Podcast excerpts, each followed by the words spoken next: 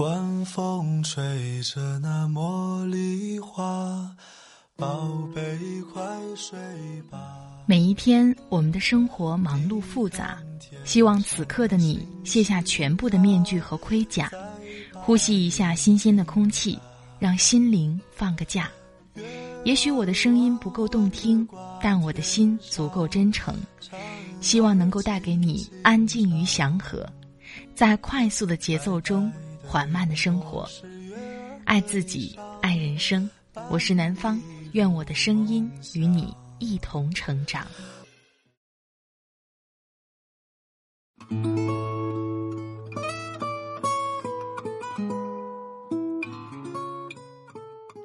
嗨，你好，这里是快节奏慢生活，我是南方。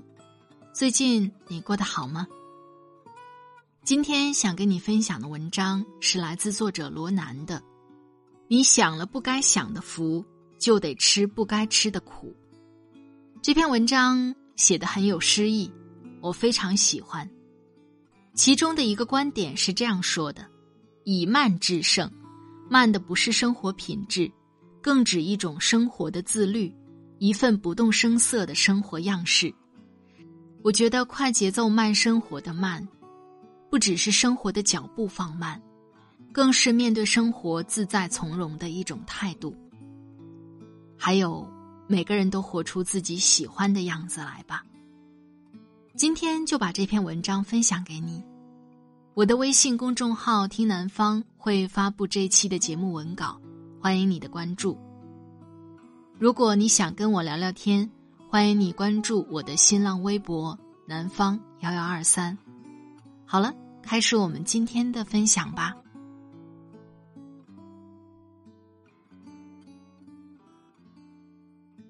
你享了不该享的福，就得吃不该吃的苦。作者：罗南。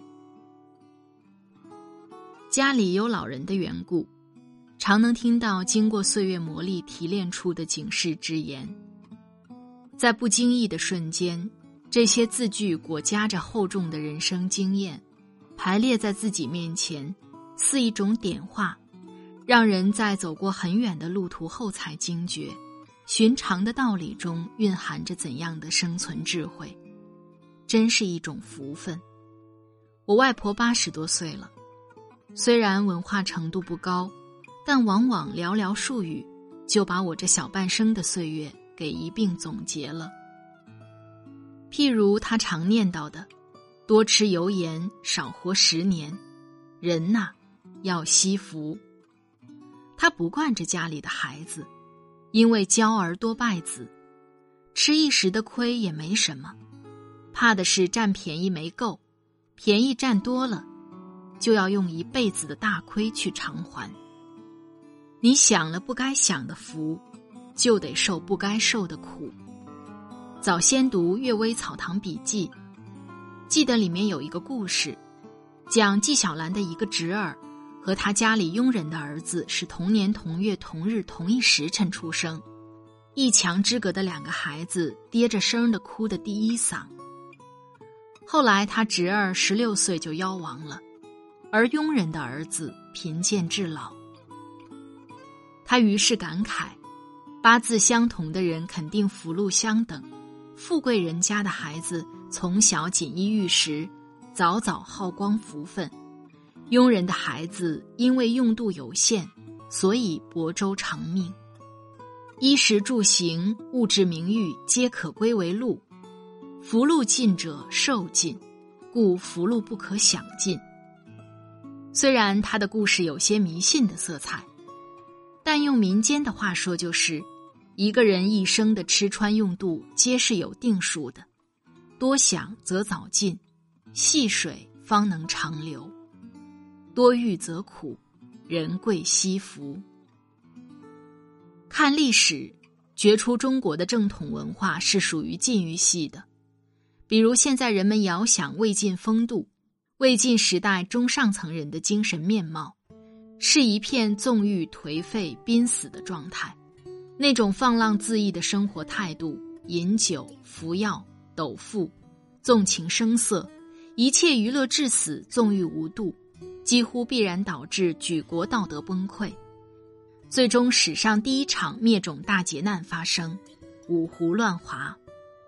如一位作者所言，对于一个人而言，纵欲意味着速死；对于一个社会而言，纵欲意味着末世将至。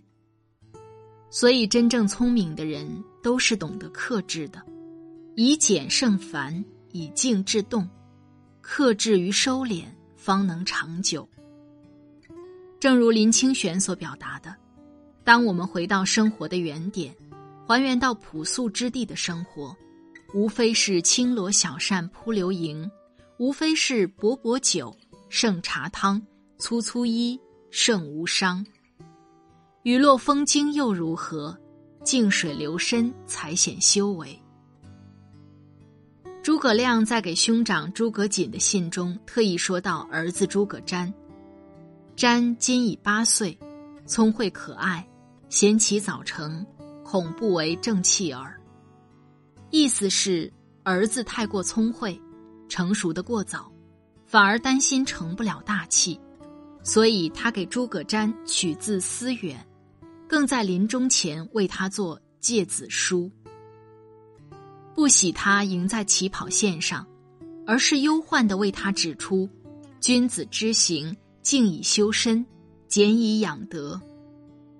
一静一俭，既为人生留有余地，精神也不会随岁月流逝而枯败零落。可是啊，长安城里的一切已经结束，一切都在无可挽回的走向庸俗。欲望滚滚而来，人们裹挟其中，浮沉反复，不得救赎。物质的极大丰裕，精益求精，与之相对应的是精神的苍白贫瘠。信奉虚荣的价值观，急着变现，以享受为名，提前支取自己的青春乃至人生。实则背负的东西更多，因为没有精神做支撑。空虚无聊来得更加强烈，他无时无刻不在寻求外在刺激。五花八门的社交、娱乐和奢侈品，也正是这些东西将人引向了无尽的欲望，使人陷入精神失控的境地。纵欲的背后是病态的社会审美，衣食住行力求奢华，追求花哨无用的奢侈品。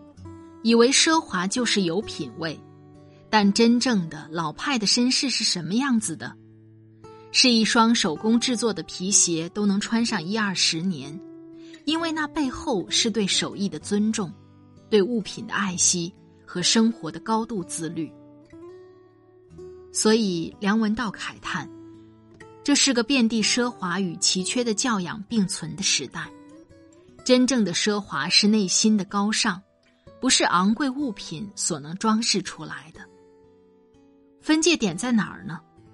一个向外求胜，无时无刻不在和他人比，自然倾慕奢华；一个向内求安，无时无刻不在要求自己进步，自然就有了教养。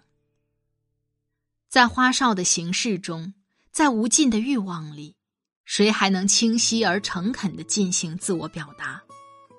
人在欲望中得不到真正的安稳。茨威格在人物传记《断头王后》中，写十八岁就成为法国王后的玛丽安托瓦内特。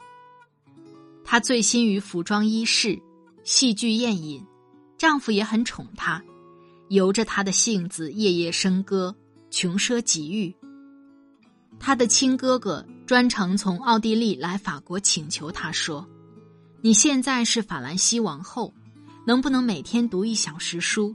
这并不难。”他对哥哥说：“我不喜欢读书，我喜欢享受生活。”他丝毫不关心政治，拒绝认真思考和读书，任何需要用心和费神的问题都被他自动摒弃。虽然他本身不是残忍邪恶之辈，但因为不知道得到权力的同时意味着要承担同等的义务，更不具备应付动荡混乱的能力，注定只能不平凡的死去。命运赋予他尊贵的地位，他不加珍惜，最终以一种残忍的方式向他索回。二十年后，他被推上了断头台。他那时还太年轻，不知道所有命运赠予的礼物，早已在暗中标好了价格。其实，谁的人生不是这样呢？所有的得到背后都有代价，所有的捷径往往后患无穷。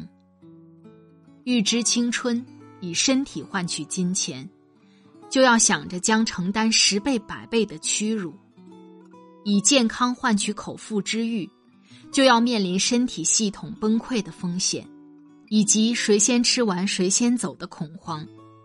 疯狂的追名逐利。就要看到物欲的黄金枷锁套在自己的脖子上，繁华也是迷障。无功无能而忝居高位，德薄而位尊，力小而任重，德不配位，就要面临指责劫难，内部不和，外界难安。这个时代是很快，作家严歌苓感叹：“太昙花一现，出现的很快，成熟的很快。”盛开的很快，怒放的很快，最后凋谢的也会很快。好的生活需懂得适可而止，就像真理从来不深奥。有欲而不执着于欲，有求而不拘泥于求，以慢制胜。慢的不是生活品质，更指一种生活的自律，一份不动声色的生活样式。让你在流沙般的社会固守住本心，不至于在前半生里肆无忌惮的挥霍生命的馈赠，中年后又狼狈吞咽自己酿就的苦果。老话说：“无德无行而取厚利，必有其祸；善行善德而受磨难，多有厚福。”哪怕只是让我们多些敬畏，最终也会因着敬畏而多些福气。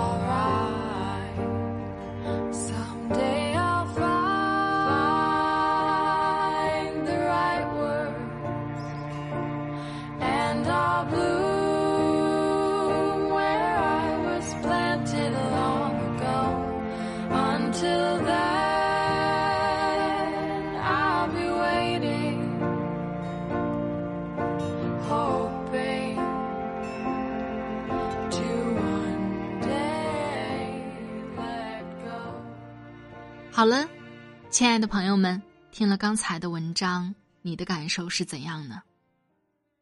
生活很难的时候怎么办呢？我特别推荐大家看书学习。写《月亮六便士》的毛姆曾说：“养成阅读的习惯，等于为自己筑起一个避难所，几乎可以避开生命中所有的灾难。”我觉得不是书中的那些文字马上就可以用到生活当中，而是你读书这个习惯和过程，让你的心可以静下来，为自己打造一个避难所。所以，当迷茫困惑的时候，不如就放下身边的事，放下所有的想法，就静静的看会儿书，或者听一听我的节目吧。在这里特别感谢作者罗南的播音授权。作者罗南喜旧人、旧事、旧物、旧时月色，爱美衣、美食、美景，锦衣夜行。他的微信公众号是“月同渡河”。如果你喜欢他的文字，赶快去关注他吧。快节奏慢生活是在每周二、周五、周日的晚上更新。如果你喜欢我的节目，喜欢我的声音，欢迎你点击订阅我的专辑，第一时间收听温暖。好了，今天的节目就到这里，我们下期再会。祝你晚安，今夜好梦，周末愉快哦，拜拜。